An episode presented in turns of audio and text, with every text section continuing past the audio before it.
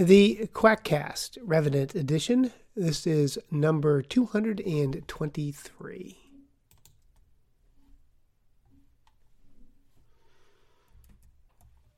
Acupuncture myths. References for this Quackcast can be found at the Science Based Medicine article of the same name from April 18th, 2023. The article Puncturing Acupuncture Myths showed up in my feeds. My first thought was really, you had to use puncturing in the title. It's so been there, done that.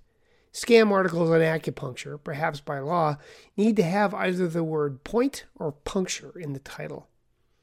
My next thought was the only thing acupuncture will be puncturing is the occasional lung, although my favorite example is the dry needling video, where you can watch the practitioner drop the lung in real time. Dry needling is acupuncture without the traditional Chinese pseudo-medicine component. But I do not know which gives me the willies more dropping the lung or the total lack of infection control, including watching the needle bounce off the ungloved hand.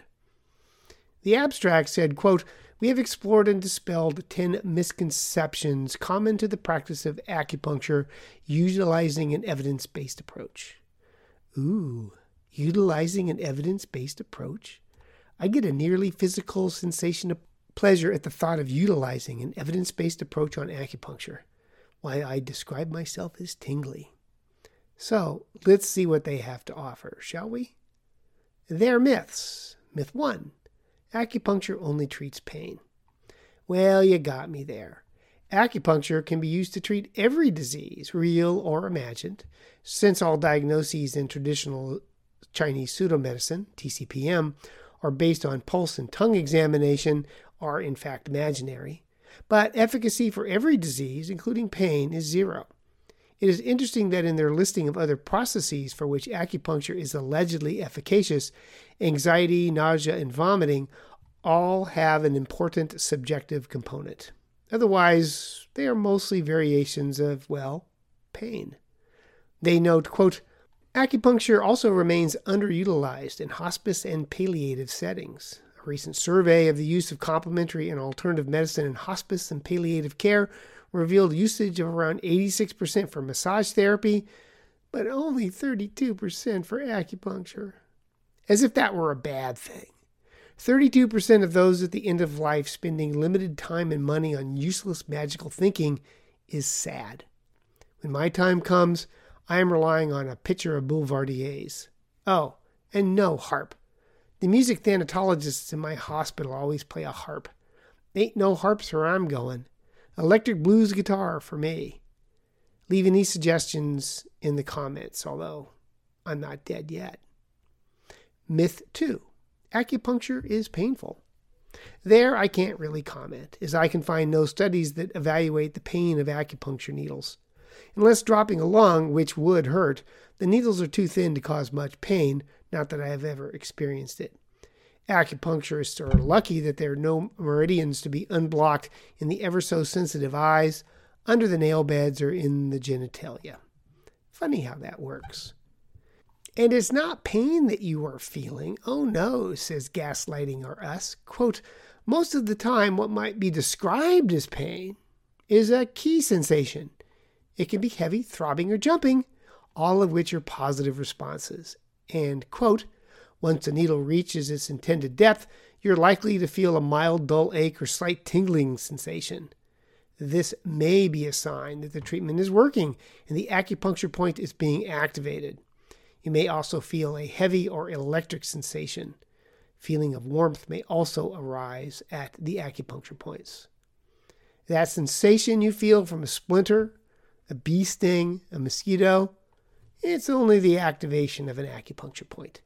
It's good. Embrace it. Myth 3 Acupuncturists have minimal education or medical knowledge.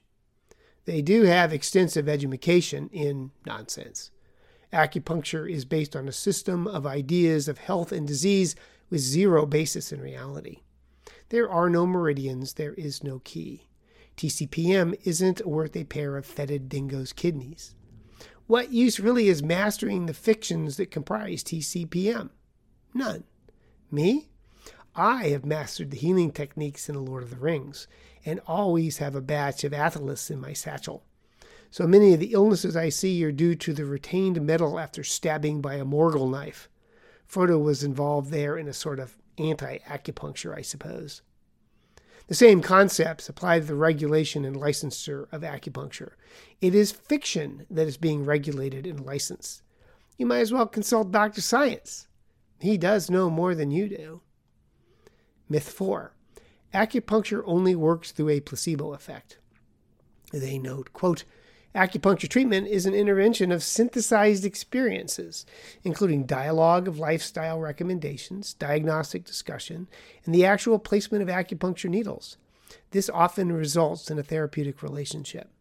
For this reasons, many studies find little statistical significance be- between real acupuncture and sham acupuncture, which could produce a placebo effect. That kind of defines a placebo effect, doesn't it? All the alleged beneficial effects of acupuncture are placebo, as has been discussed many times at science based medicine. The drop lungs, though, those are the real deal. Myth 5 Acupuncture treatment puts me at risk for infection. They note, quote, upon review of 12 prospective studies surveying more than 1 million acupuncture treatments, only 204 primary reports of infection are found using infection due to acupuncture as search criteria to utilize my evidence based approach, I found PubMed had 1,983 hits and Google Scholar had 75,900 hits, a wee bit more than their vaunted 204 infections. Admittedly, not all the hits represented infections as a consequence of acupuncture, but I suspect they may be a bit selective in their reporting here.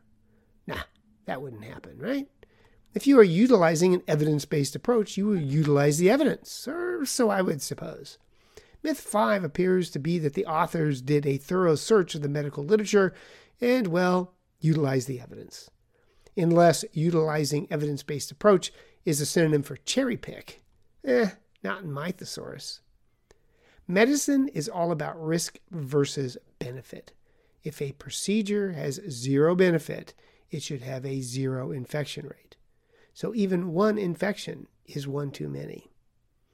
If you Google acupuncture and look at the images, you will still find no gloves being used in most of the pictures. It is, fortunately, difficult to infect people. I spent a career taking care of injection drug users who have even worse infection control practices than acupuncturists licking needles, mixing drugs with tap, puddle, or toilet water, reusing needles, etc and infection is still the exception, not the rule, after an injection. Acupuncturists are just very lucky it's hard to infect people. Myth 6 Serious injury can occur with acupuncture treatment. They noted, quote, according to a review of over a million treatments, 54 primary reports of pneumothorax were related to acupuncture, resulting in four fatalities. This review concluded that acupuncture is a safe procedure when performed by a skilled and trained acupuncturist. That wasn't meant to be humorous. It was the only review of acupuncture related complications they noted. Odd how they focused on pneumothorax, which killed four people. If you were to say, mm, utilize an evidence based approach, you might have run across a 2010 review that found, quote, about 90 deaths after acupuncture have been anecdotally documented in the medical literature. Using acupuncture complication to utilize an evidence based approach, I found 4,443 PubMed hits and 48,000 Google Scholar hits, again with the same caveats as noted for acupuncture and infection. Myth 6 appears to be that the authors utilized an evidence based approach and reported the findings of a thorough search of the medical literature. A procedure that does nothing should have no serious complications, much less 90 deaths. The suggestion that the solution is to, quote, make sure that all acupuncturists are well trained is risible. I suspect there is no such thing as a skilled and trained acupuncturist. The best way to avoid complication is to avoid the useless intervention that is acupuncture. Myth 7. I cannot have acupuncture if I am taking an anticoagulant medication. That does seem to be the case based upon a Korean study that they quoted. A subsequent systematic review I found utilizing an evidence based approach noted, quote, bleeding deemed unrelated to acupuncture during anticoagulation and more likely resulted from inappropriately deep needling damaging tissue. Huh? Isn't inappropriately deep needling damaging tissue due to acupuncture? I guess by that criterion, dropping a lung isn't due to acupuncture either, but rather from inappropriately deep needling. Scams can be so Humpty Dumpty, but it reinforces the understanding that acupuncturists really do not know what they are doing with their needles. Myth 8 Acupuncture is not safe during pregnancy. Probably true. The data, such as it is, suggests, quote, total AE incidence was 1.9%, AE being adverse effects, and the incidence of AEs evaluated as certainly, probably, or possibly causally related to acupuncture was 1.3%. Again, why have a side effect from a useless procedure? Acupuncturists do fret about allegedly forbidden points that can induce abortion, but that's a crock as well as I have discussed before. Myth 9 Acupuncture works after a single treatment. The most important myth because it affects the income. Like chiropractic, you must keep coming back for more of the same. Quote, Acupuncture is known to have a cumulative effect, meaning one treatment builds on the next. Many factors influence the effectiveness of acupuncture, including the timing of treatment and discontinuing treatment earlier than recommended. Many people seek acupuncture treatment after they have exhausted other options, which can reduce the effectiveness of acupuncture treatment and or require a longer series of treatment. Cha-ching. Myth 10. I have to choose between acupuncture and my traditional medical treatment. I cannot do both.